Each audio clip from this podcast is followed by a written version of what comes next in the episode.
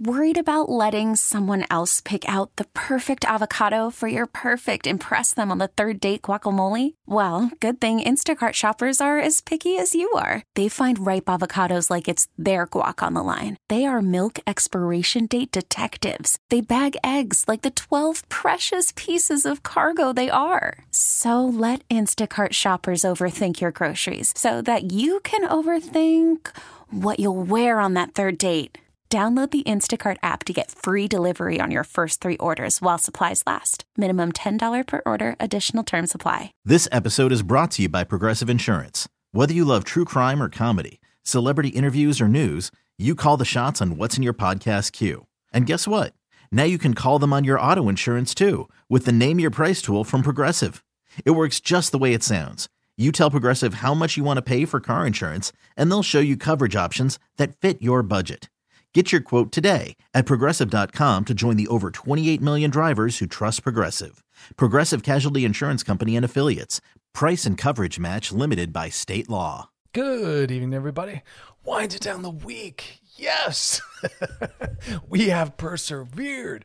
We might not have been thriving. We are at least surviving, although the goal is thriving. And that is something I've been talking to a lot of people about in my life, but my clinical practice especially. We're using that word a lot because I think you know, coming out of the difficult time we've just come out of, well, not come out of, but still are in, um, people are just trying to survive. They're trying to just get by. You know, am I getting my bills paid? How's my mental health in general? But the goal is actually to thrive. I don't want people to just be doing good or well enough, right? Like, we, there's got to be more than that. Um, so we'll keep talking about that, but let that just be a word that you are kind of uh, workshopping in your mind. Am I thriving or am I just surviving? And is there anything I can do to push forward and, and start to thrive or, or maybe not? And I just need to be where I am. But it's a question we're going to keep posing. Um, love news like this. Ohio. I, I wasn't, I didn't think it'd be Ohio first to do this, although not surprised when I heard Oregon um, decriminalized all drugs, which is great, right? We're not just throwing people in jail for drug use and possession. We're actually saying, hey, do they have a problem? If so, let's get them help. Ohio is the first, has the first harm reduction vending machine. Harm reduction is the way to go. Abstinence is not an appropriate goal for everyone, and not everyone wants that. Some people want to continue to drink or use drugs or have unprotected sex, but they just want to take care of themselves to a certain extent. And that's okay adults have to make adult decisions, right? The goal isn't everyone who struggles at times with these things, we should just remove them from their lives. So they've set up a vending machine that helps promote safer sex, safer smoking, and actual safer injection of drugs, which I know is a very controversial thing for a lot of people, but drug users will use drugs. And the goal should be how can we make it safer? because not everyone's goal is to completely come off. So it's a vending machine that people can utilize to get their needs met to protect themselves because it's a human rights issue you know, it's like when someone's struggling, we don't just kick them out. We try to make their lives easier. And so I don't believe in letting people hit rock bottom ever. You do help that family member that's struggling with a mental health issue or addiction to pay their rent and continue to stay clothed and dressed and find some place to warm. Because we actually know that staying connected and being in relationship with these people helps them have hope. And so, no, when someone's struggling, we don't just kick them out. We don't need to do the tough love. Um, we're not doing that anymore. We're actually saying, how can I help you while you learn or choose to make different decisions? How can I still hold space for you and be there? Um, I don't want you to have to lose everything. And so, yes, I will still help you find a safe place to live and have heat and stay clothed while you're struggling. It's a struggle. And it's really easy for people that have never struggled with addiction or mental health issues to just say, why don't they just pull together? Why don't they do better? Don't they realize what they're losing? Well, if you yourself ever struggled with those things, you'd better understand that it's a lot more nuanced and complicated than just get better, do better you know? So I'm glad we're having vending machines like this. I would love to be able to be a part of creating them here in LA as well for people to try to do the best they can at the times they can. Got to meet people where they're at, right? We can't kick people out when they're struggling. And I see that happen a lot in addiction treatment. If someone comes into therapy that struggles with depression and says I had a depressed week, we don't kick them out. But yet we will drug and alcohol. Someone comes in and they're to a treatment program and they relapse. And we're like, sorry, you got to leave the day program. Or they relapse while inpatient. We kick them out. You're kicking someone out for struggling with something that they're trying to get help around. We don't kick people out of treatment for, you know, still being anxious while dealing with anxiety or still having trauma triggers while doing trauma work or still being depressed while dealing with depression. Why do we do that for drugs and alcohol? Ah, because we somehow are holding them accountable to something we can't and shouldn't, right? Jesse Tyler Ferguson uh, wanted to follow up on this one. He came out saying he's going to raise his son gay until he decides he's straight. Now, you know, a lot of people didn't like that. Why? Why can't you raise someone gay? What's wrong with being gay? Because if there's nothing wrong with being gay, you can raise your kid that way. Why do we have to raise everyone as though they're straight? That's homophobic. It's also toxic heterocentricity that everyone should be raised hetero because that's the best and right way, the best thing for them, unless they come out gay. Why? Why can't we assume the opposite? What's wrong with that? Because in the end, it doesn't matter how you raise someone. If they're straight, they're going to be straight. If they're gay, they're going to be gay. That's actually the bigger learning lesson. But no, not everyone wants to uh, center heterocentricity, right? And that's why we even see it when we talk about gender. Some parents saying, look, I'm not going to force my kid into gender roles. Regardless of what their anatomy is, they can wear whatever color they want, play with whatever toys they want, and their authenticity will emerge. But I want to give them the choice. And I support that. I think it can be very traumatic to force something on someone. And what if your kid turns out to happen to be gay? Do you want them to have to come out of the closet because you kept assuming they're going to date the opposite gender and treated them only as they're hetero? I think we should treat them with all options as possible. And from the door say some people like boys, some people like girls. Not everyone has, you know, a gender that fits the binary and that's all okay. And and I will follow your lead, but I will present all options as possible and healthy because there's nothing wrong with that. So I love statements like that. Real, real, real punchy, but it brings up an important conversation that needs to be had.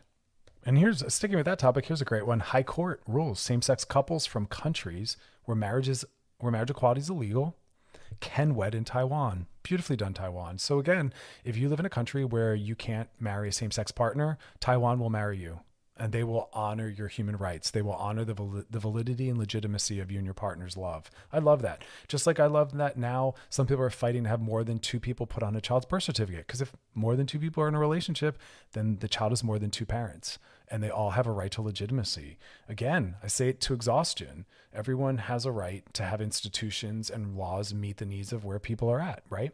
And then finally, Nicolas Cage. He's getting married again for the fifth time. Great. Keep getting married as much as you need and want to. We've all been in many relationships. Some of them we take as far as marriage, others we don't. But we shouldn't shame someone for having been in multiple relationships, right? Marriage or otherwise. But somehow we make that a sign of, it's like, oh God. Um, he's 57, she's 26. Again, people, of course, are upset about the age gap. She's an adult, he's an adult. They're in love. Let them be. Let them be. Um, no reason to have a negative opinion. If they're happy, I'm happy. You know what I mean? Love shows up in many different forms. I will always support people making decisions for themselves. Dun dun dun. Um, Self care, though, y'all. Hope you are spending your day focusing on joy, pleasure, and some rest. And if not, still some time to do that. We got a great show planned for you. When we come back, we're going to be talking about uh, some stats around incarceration and the heavy incarceration of women and why that's a problem. And then we're going to be closing out the show talking about friends with benefits. What's the best way to enter into something like that so as to make sure all of our needs are met and no one ends up getting, um, you know, injured in the, in the uh, process. You're listening to Loveline with Dr. Chris, the new channel Q and radio.com. All right, we're back. And uh, important topic. I know there's a lot of words and concepts getting slung around these days. People talking about uh, prison abolition, defunding the police, uh, transformative and restorative justice. Really important stuff. And um, the the deeper you dig into the research, you really start to better understand why it is that people are talking about these concepts. Um, we've we've talked on the show about how the carceral system, the prison system, is um, just punishment. It doesn't actually uh, create any healing. There's literally no actual justice in it. It is not therapeutic or rehabilitative. We're just throwing people away. I do agree that there are some people that need to be. Um, you know, taken out of public consumption because they are continually dangerous and a risk. And we need to find a system that can at least give these people a chance at some form of rehabilitation. But individuals that have done completely nonviolent crimes, and uh, as we are legalizing the possession of drugs and letting people that need help actually get into treatment centers and get therapy as opposed to just putting them in jail, which does nothing. And we know that the prison system historically is very violent against people that are gay or trans. Um, we're, we're needing to actually, more importantly, deal with the systemic causes of some of these crimes. Why is it that those people are turning to drugs? Why is it that people are turning to theft? Well, it's because people don't have health care, they don't have housing, they don't have their basic needs met. And for some people, these are the only solutions, right? Um, and so we're talking about things like restorative and transformative justice. How can we actually heal what created these problems, but also how can we mend the damage that was done? Because again, if you want justice, justice is about transformation and healing. It's not about punishment. And our system's really rooted in revenge totally rooted in revenge. And that's just not healing or transformative at all. Now, when we look at organizations like the Innocence Project, which there's a lot of stunning documentaries, a lot of powerful research, it, it helps inform us as to why we have to do a lot of prison abolition and why we have to get rid of things like the death penalty because of the number of exonerated, AKA unfairly incarcerated individuals is astronomical. And I will never be okay with the idea of someone being punished for something they haven't done. And I also don't think that uh, murder, execution, or the death penalty is an appropriate solution for anything. I just never will. But I'm a therapist, and I believe in the possibility of transformation and healing if someone's willing to do the work and take accountability. But I wanted to share with you some facts about women that are in the incarcerated uh, carceral system. And this is coming out of work from the Innocence Project, which is a phenomenal organization of lawyers that seeks to get people out of jail that have been wrongfully convicted. And it's really heartbreaking to see the numbers. But uh, fact number one the population of women in state prisons has grown at more than twice the rate of the population of men. And that is not because women just decided to start breaking the law more. That's because, again, a lack of resources, a lack of health care, people leaving domestic violence situations. Also, women are disproportionately incarcerated in jails, where more than half of them have not yet been convicted of a crime and are still presumed innocent. So, someone's you know, seen as possibly having convicted a crime. They have not been convicted. They have not gone to court. So we are still holding the possibility of them being innocent or most likely, and yet they're incarcerated for long periods of time. That's a lack of human rights. Also, ready for this one? Most incarcerated women are also mothers. More than 60% of women in prison have children under the age of 18, and nearly 80% of women in jail are mothers. This means that their incarceration is likely to have a major impact on their children and their family members. Many children of incarcerated mothers are placed in foster care, and often these women are incarcerated far away from ever having access to seeing their children and then to reunite when the child's placed in foster care if they're then released or exonerated from having not convicted for, from having not done the crime what kind of damage is that psychologically on everyone? And that's my point. There's no healing in that. Who who is healed? In fact it was just a lot more harm. 226 women have been exonerated since the 90s that's 226 if we have that many think of how many more are unfairly locked up most female exonerees were convicted of crimes that never occurred. 80, 73% in the last three decades were wrongfully convicted of crimes that never even took place at all. These crimes included events determined to be accidents, deaths by suicide, and even crimes that were made up and fabricated. This is again why the prison system's a mess, our criminal injustice system, because a lot of lawyers seek to just find someone that they can hold responsible for the crime, but don't actually look to see whether or not that person did it. And upon finding out, sometimes still push forward because it becomes about career and politics, not about justice, even though the word justice is literally built in there. About 40% of female exonerees were wrongfully convicted of harming their children or other loved ones in their care. Um, uh, I mean, this, I, I'm, I'm just looking down all the data. It's, it's really heartbreaking. And again, it really comes back to systemic causes. And that's why I work really hard on talking about things like healthcare, right? Uh, basic needs, insurance, employment. These are the things that, that create a lot of the problems we have. And we talk about, again, transformative and restorative justice, which is often very community centered. How can we heal the problem that was created? And I want to I want to just show respect for Angela Davis, who's one of the people that really helped me better understand the problems with the prison and carceral system and how it is about gender and how it is racist and it is homophobic and transphobic and that prison abolition is about creating a better society, right? And create and addressing the the uh, the major social problems that lead to this. You know, because for many, the prison industrial complex, right, is just a modern form of slavery and it's about money and it's about profit. And we're trying to kind of shift that you know? So we have to rewrite the narrative. People in jail or convicted of crimes aren't bad people.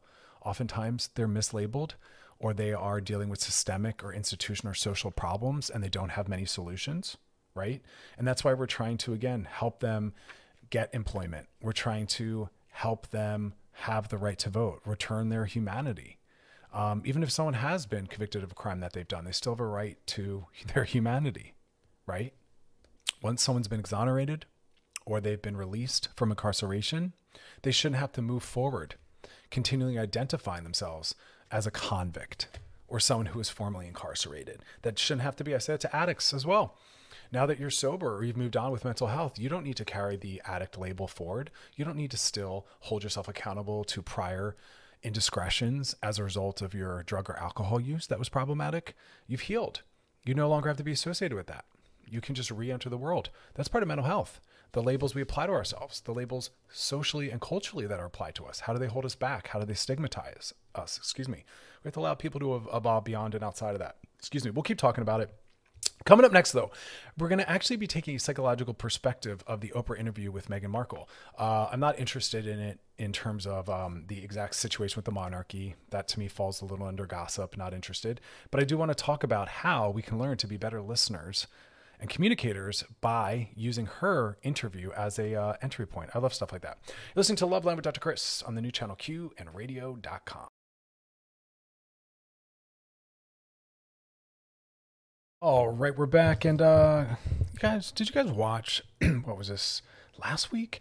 The Oprah interview with uh, Meghan Markle and Prince Harry? I didn't. Um, just not not my thing. Although I read, read a lot of articles about it, I saw all the battles that came out. I kind of wanted things to quiet down before I brought it up because it was so interest so interestingly heated. Um, I want to share though mainly uh, something that came out in an article, but before that, I thought this was so interesting. So in my world, a lot of people were saying, why is everyone, and this is like a little bit of a paraphrase, why is everyone surprised that the royal family's racist? Um, because everyone's pointing out that the entire royal family, their, their legacy is really rooted in colonial exploitation and imperialism, which basically means stealing, uh, asserting power, just domination. And, um, you know, that's often, you know, uh, uh, an arm of um, white supremacy. And then I thought this was so funny. I spit out my coffee. So people were saying that, and someone's response was, What? The royal family? The apex of the original hereditary white privilege power structure, templated across the world through their historical colonial imperialism, men may have shades of racism, you say? And I thought that was really funny where people are joking. They're like, what did you think the word monarchy meant? Or what do you think its history is? like, historically speaking, it's always been an oppressive system, very racist, right? Very uh, patriarchal and sexist. So I know it's a little highbrow, but I thought it was really interesting. But, um, I just want to talk quickly. This was in the HuffPost, and it was three ways that Oprah in that interview showed us how to have high stake, difficult conversations. And I thought that was a really interesting topic. And as you know, I tend to springboard and take the interesting thread of a topic out of a story because I'm not an anchor, a news anchor. I'm not a reporter or a journalist. I don't want to be. I'm a therapist. I do a therapy show. So I'm always trying to find the mental health perspective or the uh, therapeutic tip that we can pull out. So Oprah, who's a phenomenal interviewer, and I agree and um, I was a fan of her show, and she could hold space, very beautiful, non-judgmental space, while also though having uh, some assertion, and and she had a lot of self, but yet created space for other people to really safely express what they're going through. And I think the key word is her communication style, but the key word is curiosity. And that's what I always reference when I'm teaching couples better communication skills. You have to be curious. When someone's sharing something with you, instead of thinking, what does it mean for me? How does it impact me? And getting defensive or shutting down, you should be thinking first, what are they trying to tell me? Right? Staying curious with what it is they're trying to communicate. Also, knowing that the more difficult it is, the more they're trying to build intimacy with you, right? Intimacy is sharing things that make us anxious because of how vulnerable and transparent we're being, right? And uh, sometimes it's you know really hard to hear and really hard to share, and that's really deep intimacy. We want to create those kind of relationships. So the article, I just wanted to kind of share and put my own spin on what they were saying. So they were saying there's a couple techniques that she utilized, and this could apply to everyone. First she tries to find some area of commonality. Now, if someone is uh, not, you know, talking in terms of justice, and if someone's debating the worth of uh, someone's identity, we're talking. That's not what we're talking about. We're not talking about, you know, discussing whether or not trans individuals have rights or gays have rights. No, that that is a whole different topic. That is about human rights. That's never up for discussion. But we're talking about things where people maybe have a different opinion uh, on on a lower impactful political level, and you have to find that commonality, right? Where where do we meet? Because that's a lot of times what sharing is about is connecting. But i thought more more powerful excuse me was how the article pointed out that in her style she often realizes how the root of conflict is not feeling heard right? And how oprah's really good at holding space and making sure that that person she's interviewing feels heard. And that's what makes us walk away from a conversation really feeling like we've connected to someone or someone's connected to us. Or again, that we've built that intimacy, whether they agree or not. Notice how we're not using words like that. It's not about who's correct or agreement, it's about them feeling heard. That's the first part. Giving them your full attention. And we use that word a lot presence. Just be present. And people in my office will say, Well, I don't know what to say when they say that. And I'll say, Calm down. We don't need a response. Just be present. Make eye contact. Listen, right? Let them know that they're being heard right? That's all this is about. Stay curious. Don't get into your response yet. Stay in the moment and stay curious. So she validates to let them know that she's listening. She'll repeat what they're saying, which is one of the forms that people use when they talk about active listening is they'll reflect back, they'll sit calm, right? Whatever comes up, they don't necessarily speak or act from it immediately. They let the other person vocalize what they need. And then I love this last point is that if she didn't get a clear answer to maybe what she asked, she has no problem following up. And I share that with clients all the time. You're allowed to what I call do the circle back. Hey, I was still thinking about a conversation we had yesterday or last week or last month. I know it's been a while, it's still in my mind. I never really got to say this, or since then I've wished I had said this. And you can circle back. You can ask deeper, bigger questions if you don't feel like you've been heard, or if you don't feel like you're hearing someone. And that's also how they know that you're being present because you're asking questions. And that's what I always say to someone who says, I don't really know how to build intimacy. Sit still and hold presence, right? Then let them know you're listening. And then I would say, ask questions because asking a question when someone's sharing something with you, their day or a feeling, for those of us that are hard, that, that really struggle to contain emotions, asking questions is a way for you to sit with it longer and to really engage and let them know you're engaging because it means you're thinking. So always ask questions, either about better understanding or just kind of taking it forward. You know, important listening skills. All right, coming up, we're going to be sliding into those DMs. If you got a DM for us, any question you got, drop it in the DMs on our Loveline IG page. We'll be back. You're listening to Loveline with Dr. Chris on the new channel Q and radio.com. All right, we're back, and now it's time to slide into those DMs. Sliding into the DMs. This one says, Hey, Dr. Chris, I think my sister needs therapy. I've mentioned it to her, but she shuts it down immediately. We went through a lot of trauma in our childhood, a lot of things that my parents put us through, and a lot of things we've both seen. She doesn't believe in it, but I do. I think we could actually benefit from a few sessions together. Do you have a less threatening way of introducing the idea to her, or any ways maybe I can convince her to go? So, you know, again, we talk a lot about the fact that um, we have to honor people's boundaries. And whenever someone asks me the question, is there an easy way, a simpler way, a softer way? Often the answer is no. It's a hard conversation, and co- hard conversations are hard. Uh, but there's a couple things in here I want to just dissect first off, I love that you care enough about your sister that you're thinking these terms. I love that you're supportive and, you know, pro therapy. That's great. I love that you've presented that as an option, right? But when someone tells us no, we have to hear them. We have to have good boundaries. When someone says no, I'm not interested, we can't push or force because what you're doing is you think it's a good idea for her. That doesn't mean it is. It just doesn't. And if she doesn't, she gets to have autonomy. People are allowed to say no to therapy. They really are. We can explain to them that it exists. We can help them find therapy resources. We can let them know our experience. We can let them know what it can provide. But if someone says no, you answer, you listen. And I will always go with that. They've said no. If someone asks you out and they say no, you walk away and you move on. You don't follow up again. It, you know, whatever the no is, we have to honor it. Your sister's not interested. So you let that go. It's her journey in her life. And if she wants to live in that trauma, unhealed, unresolved, that's up to her, period. We cannot and nor should we force. And should you convince? No, I'll never help support someone in convincing someone to do something. She's an adult. She doesn't want to go to therapy. Case closed. Um, there's no way to convince someone. You know, all you can keep doing is living your truth, which is every now and then recommending it, saying, Hey, you know, it sounds like you're struggling. Again, therapy is an option. I understand that that's not something you're interested in. Again, I'm just reminding you, let me know. I know what the resources are. You can mention it, but you can't convince, can't force. Um, but you should get into it for sure. And this is something you can talk about in therapy. How do I continue to love someone and honor boundaries? You know, how do I learn to let go and let people live the life they're leading? Parents have to do that. Friends have to do that.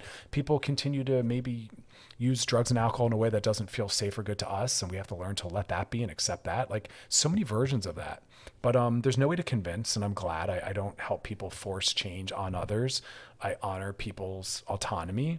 Um, but a way you can introduce it that's not maybe going to make her uncomfortable is again talk about your experience get into therapy let her know how it's helping you let her know how affordable or easy it is if you can find affordable really accessible therapy you know But that's the best you can do, you know? And then we have to let go. And it's hard to let go. It's hard to let go when we think we know what's better for someone in our life.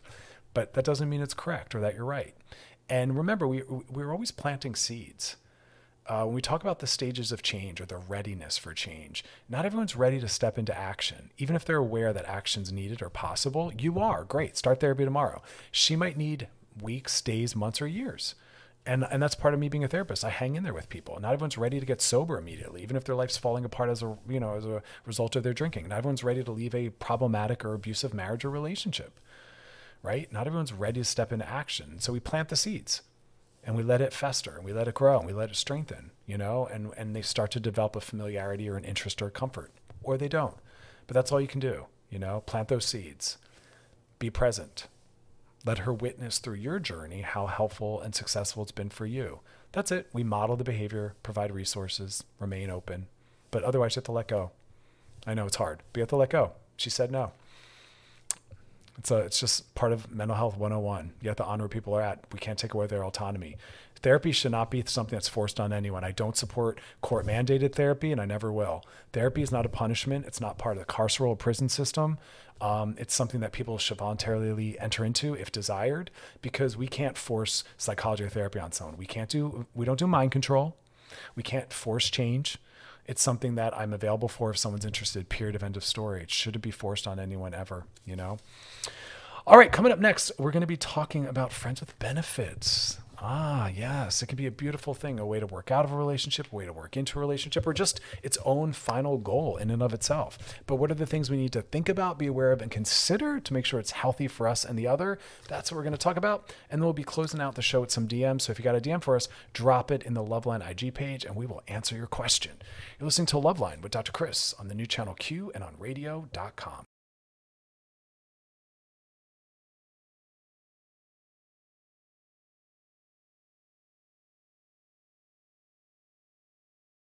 All right, we're back and uh, we're talking about friends with benefits. Ah, what a punchy, punchy topic.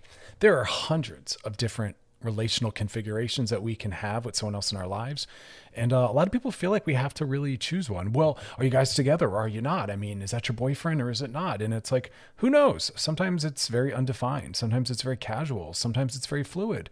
And often things change, you know, where maybe we were considering someone as a primary partner or a primary romantic partner. And then we realized, nope, not so much, but uh, sex is great. So we'd love to maintain that while we're seeing and dating other people or not looking to, but we want to have access to that.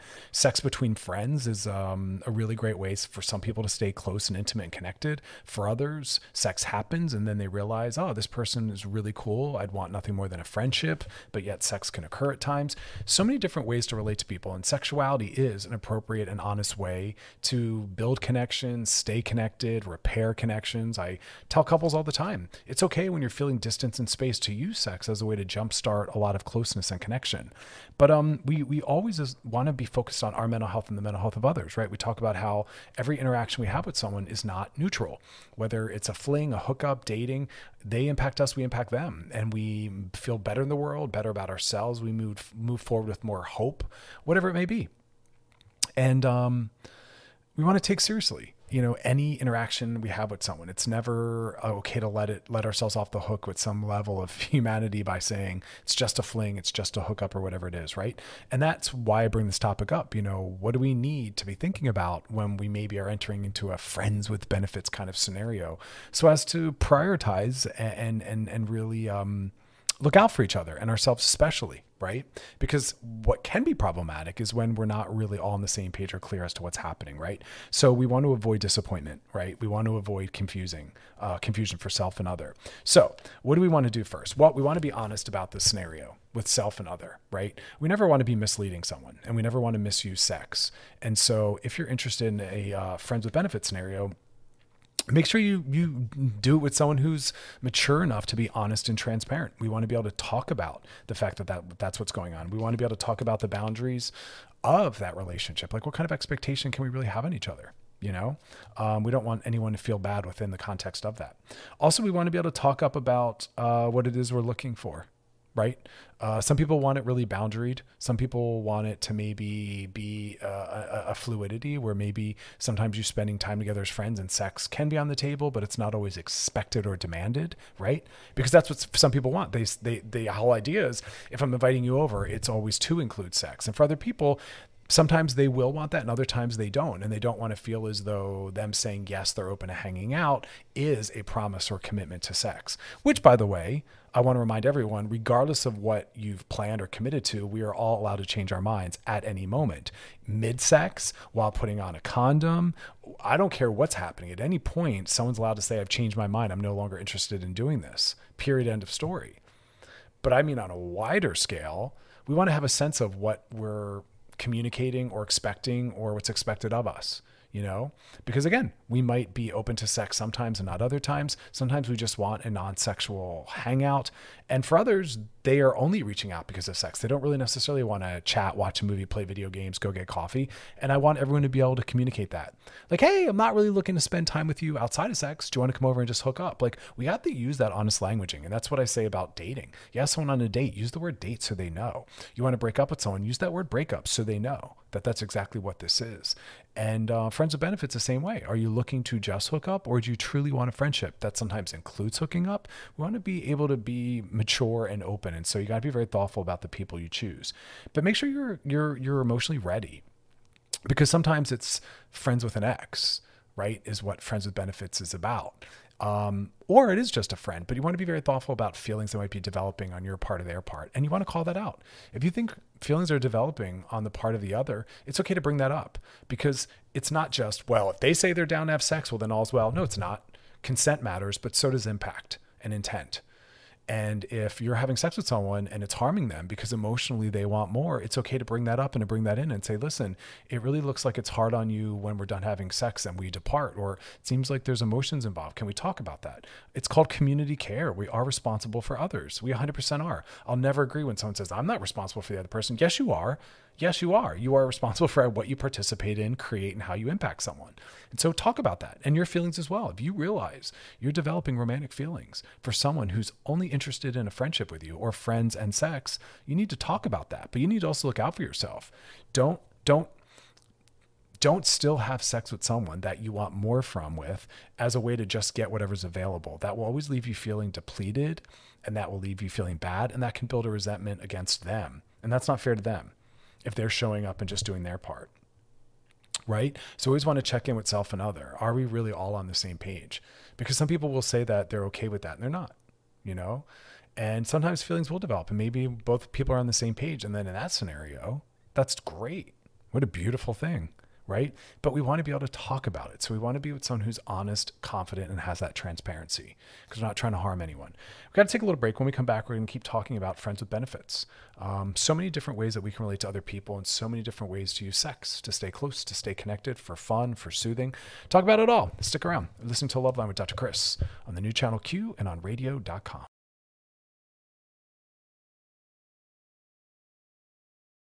All right, we're back and we're talking about friends with benefits.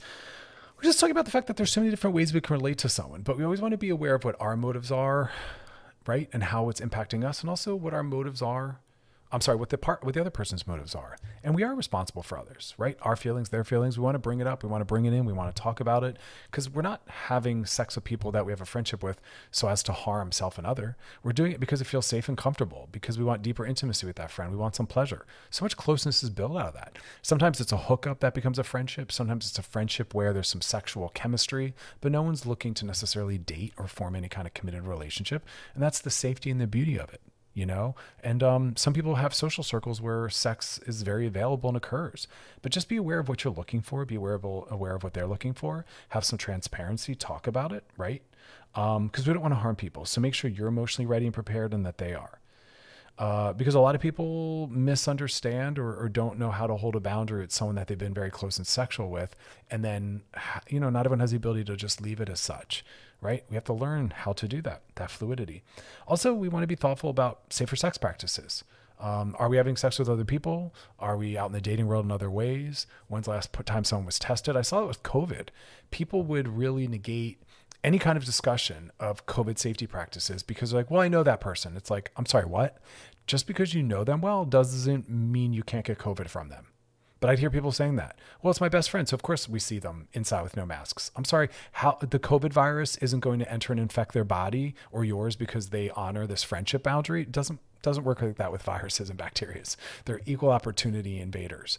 And so just because you know them well doesn't mean that both of you or either of you aren't possibly setting the other up for a transmission. So yes, you need to talk about that. hey, when's the last time you were tested? What kind of safer sex practices do you utilize? If you're not able or willing to have that conversation, then you're not ready or mature enough to have sex. Period. I will always say that. If you're not ready to talk about safer sex practices and what you want and need and enjoy sexually, take a break. Practice that first, having those conversations, talk about that. That's why I love online use, online sex apps, you know, um, and, and, and whatnot. People learn communication talking about these things, you know? Um, also being open. Like I love the fluidity. Maybe feelings will develop. That's okay. If we're in a trusting adult friends with benefit scenario, we're we're able to talk about it, you know? But you have to know what your boundaries are. And I want people to communicate that. Sometimes people want someone to stick around. Sometimes they don't. Sometimes people maybe want to sleep over. Sometimes people don't. Got to be able to talk about that. Don't allow someone to force a sleepover you're not wanting. How about that boundary? It's okay to say, hey, that was really fun. Um, there's some things I need to get back to though. Like let I'll hit you up later in the week, or let's do this again, or like thanks for stopping by. Don't feel like you have to allow more than you're comfortable or willing to allow. You know, and sleeping over is really powerful thing, and some people can't tolerate that, and that's okay. Cuddling is another version of that. Are you open and interested in that, or does that feel like we're moving into more of a romantic dynamic that doesn't feel honest with who you are or what you're interested in? Sleeping over and cuddling are the big ones don't feel like you have to. And don't necessarily feel like maybe that's not on the table because some friends are open to that, just cuddling, maybe never sex. They're just open to the intimacy of cuddling, hand holding. That can feel really good, you know? Kind of like the friends that you maybe lean up against or put your head on their shoulder, you know, same sex, opposite sex. I want to live in a world where, regardless of desire or sexual orientation, we can have intimacy with friends that's not always just verbal, but we can lean on them, lean against them hug them, give them a kiss, hello, or goodbye. We allow that in some cultures and we allow that between some genders, but not all, not always everyone, always again with consent and comfort. But, um, so be thoughtful about that. And also, you have to be aware that friends with benefits means that that person might be actively in the dating world or might at some point and they might maybe decide to focus on someone romantically or even enter into something monogamous with them. And you might then be transitioned out of a friend with benefits a friend who has sex into just friendship. And so be aware of that that this might be time limited. And at some point they might say listen i've started to really get romantically involved with someone. I want to funnel my romance towards them or that person I was dating casually, it's now serious. And we talked about monogamy. And so me and you now just have to be friends. You have to be able willing to talk about that. And we can transition just into friendship, you know? We can hold those boundaries. But be prepared for the possibility of that. So we have to be very thoughtful about demanding a lot of time and prioritization, you know, because you're a friend, you're one of many. And um, they might, again, like I said, actively be you know, talking to others. So you can't get mad or angry if that happens because that is very much a possibility. And that's also why some people do that. You know, for them, a friend with benefit is a way to have safe, comfortable, intimate sex while maybe they're out there looking for a romantic partner. Or maybe they have multiple sex partners, right? Maybe they're very casual and have other friends like that. So we have to be very thoughtful about what we're expecting, right? Clinginess, how much time and energy we're demanding from them, and then not getting resentful or punishing them if and when they decide to move into something with someone else, or maybe you do. And so keep dating, you know? You don't owe them that kind of commitment. Keep dating. Keep your options open. That's that's supposed to be part of this. Is it's loose, it's light, it's fun, it's easy. The expectations are low you know? But we have to check in with our ability to do that. Some people don't have the constitution or the boundaries or the confidence to be able to step into something like that. And that's okay because this should be something that enhances our life, right? Sex is one of those few things that should always be positive to neutral. It's like I say, it's like dessert. It shouldn't be something that feels out of control or we use against ourselves or makes us feel bad. Otherwise, you got to not, it's not about then not doing it. It's about changing our relationship to it and learning how to factor and fold that into our lives, you know? But um, it can be a beautiful thing. And don't knock it if other people are doing it. It's not something that's right for you. Because I hear people slam that. They'll say, "Oh, well, clearly you're in love with each other." No, that's not true. just like they say about friends with exes. Nope, you can actually truly just be a friend with an ex. It's about being an adult. It's about having boundaries. It's about trust and self and other. You know, we're always trying to be better, right? Not always living from our fear and our anxiety. We're speaking to the lowest part of someone from our lowest parts, right? We have to try to be better and demand better you know? Um, all right dms if you got a dm for us you can drop it in our loveline ig page. And uh, i want to check out past episodes of loveline you can do so by going over to wearechannelq.com scroll on down look for my face click on it. We got all the past episodes there. We'll be back. You're listening to loveline with dr chris on the new channel q and radio.com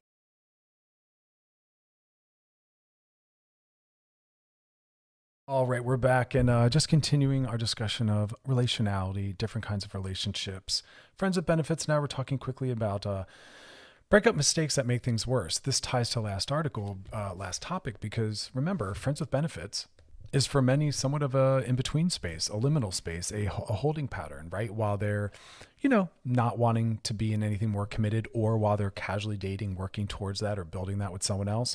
Um, and sometimes we have to exit uh, but listen, I work with people that sometimes stay in a relationship that's run its course because they're afraid to exit. What will people think? Will I find better? So, what are some of the things that hold people back? Well, that's the first one. Not sure that they'll find something better, that they'll meet anyone. But what means more to you?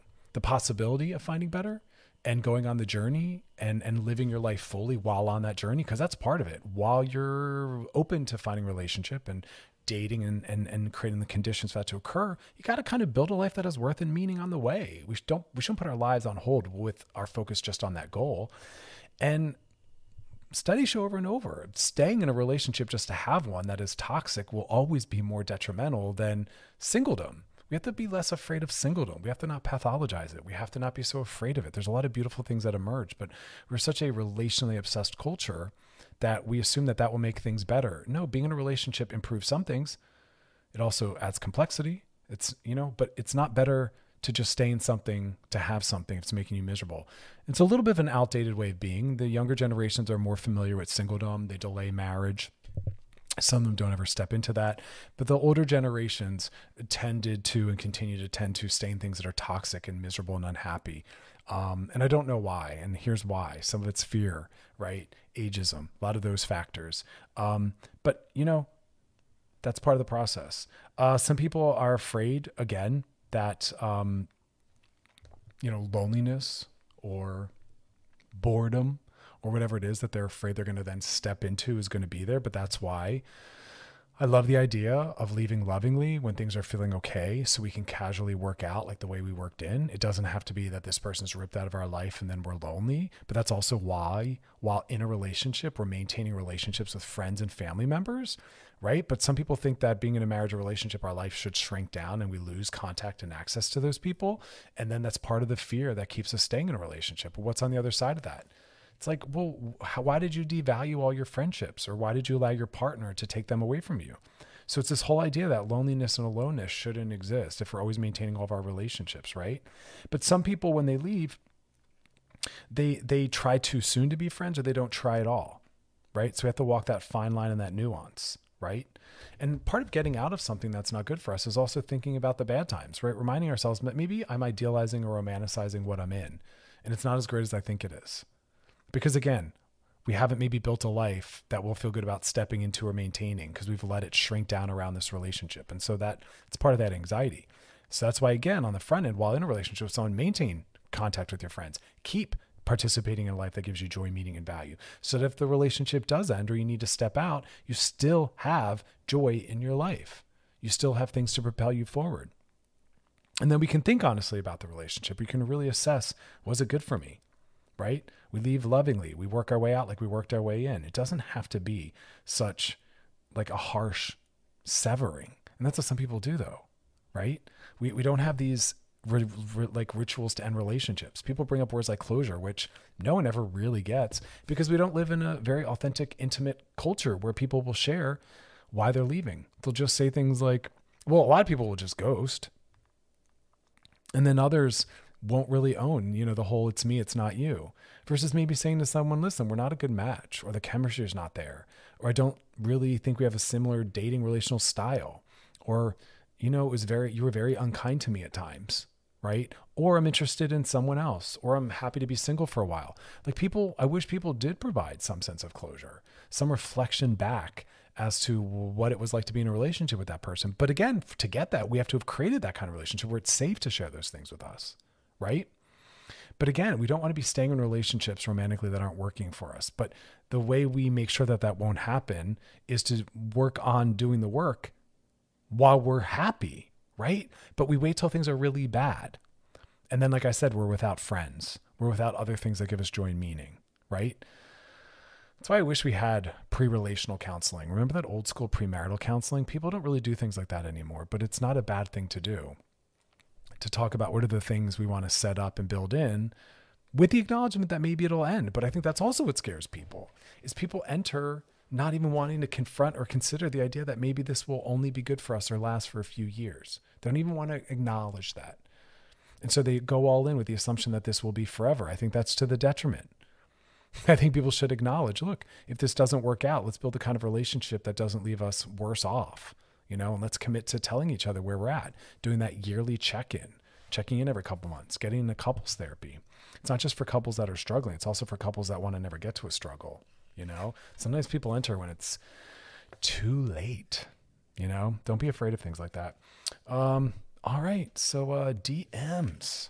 Got a DM for us? Drop it on our Loveline IG page. Want to check out past episodes of Loveline? You can do so by going to wearechannelq.com. Um, but whatever question or thought you might have, uh, drop it in the DMs because whatever you're wondering about, someone else might get some uh, good knowledge from. You know, always dropping those gems. All right, we'll be back. You're listening to Loveline with Dr. Chris on the new channel Q and radio.com.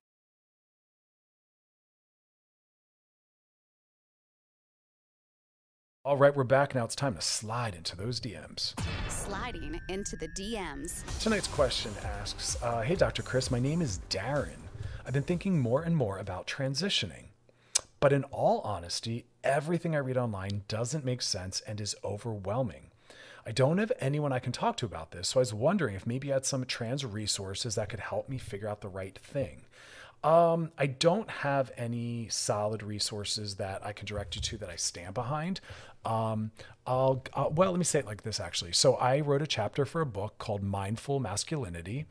And for those that are um, interested in stepping into maleness, masculinity, or whatever it is, that's an amazing book. I wrote a chapter again. It's called Mindful Masculinity. I think it's a great book for everyone. Uh, it presents a healthier, more sustainable, mentally health focused perspective on you know masculinity, getting away from toxic masculinity. I don't know what um, what kind of gender movement we're talking about. But um, so that's there. Outside of that, I think a good gender therapist is great because I want you to make sure you're considering mental health impacts of everything, right? Uh, so it depends on the state you live, but you'd want to find at least a certified sex therapist, a CST, certified sex therapist, and that is someone who is trained at least topically in gender, which is something that traditional therapists tend to not have any clinical experience or education around. If you can't find that, look for a, a gender therapist. You know, these are people that would market themselves as such. You would see those keywords in their bio, right? Um, but that would be number one. Do that. Also, find or connect with your, your local LGBTQIA center or the closest one. They would have resources that are local to you because they have things that are group therapy. They also have community, and it'd be great for you to be around people that are going through a similar process and they can help you with pitfalls and their resources because it can be something big to step into. And I, I don't know where you are, so I don't want to just give you a national site. Um, so, again, local LGBTQIA center, find a uh, local sex therapist therapist or gender therapist, but community is going to be huge. Find community online. Follow their Twitters, their Facebook pages, their uh, IG. There's uh, social media scholarship, which is beautiful stuff. People are developing and putting their academic and intellectual work on their social media. Build community you know find people that are going through what you're go- going through people that have gone through what you're going through right? And that's a beautiful resource that we can feel empowered connected because if you have no one to talk to then that's kind of telling me that you're socially living in isolation around that and you'd want to have a social network. So start to kind of work on building that and that will naturally um, kind of guide and reinforce and answer questions. But that's the best we got. And those I think are really great resources. Tons of tons of tons of great books, uh, therapy. Uh, like I said, LGBTQIA Center. They'll have groups, meetups, resources, doctors, um, community building, and then also social media. Great resource always because um, you need someone You know, we need community around whatever it is. But if we're especially, unfortunately, part of an exploited, marginalized identity, which being trans is in our culture, you definitely want to have that. Uh, going through things alone and on our own is is really difficult. You know, so reach out to those resources. But I want everyone to think about that.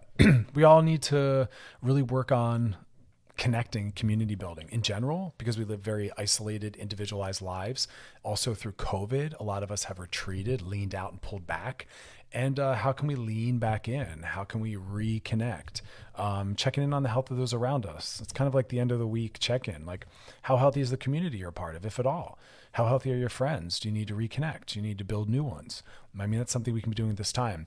Um, that is our show. Y'all have a great weekend rooted in self care, tons of joy and pleasure, and get as much rest as you can.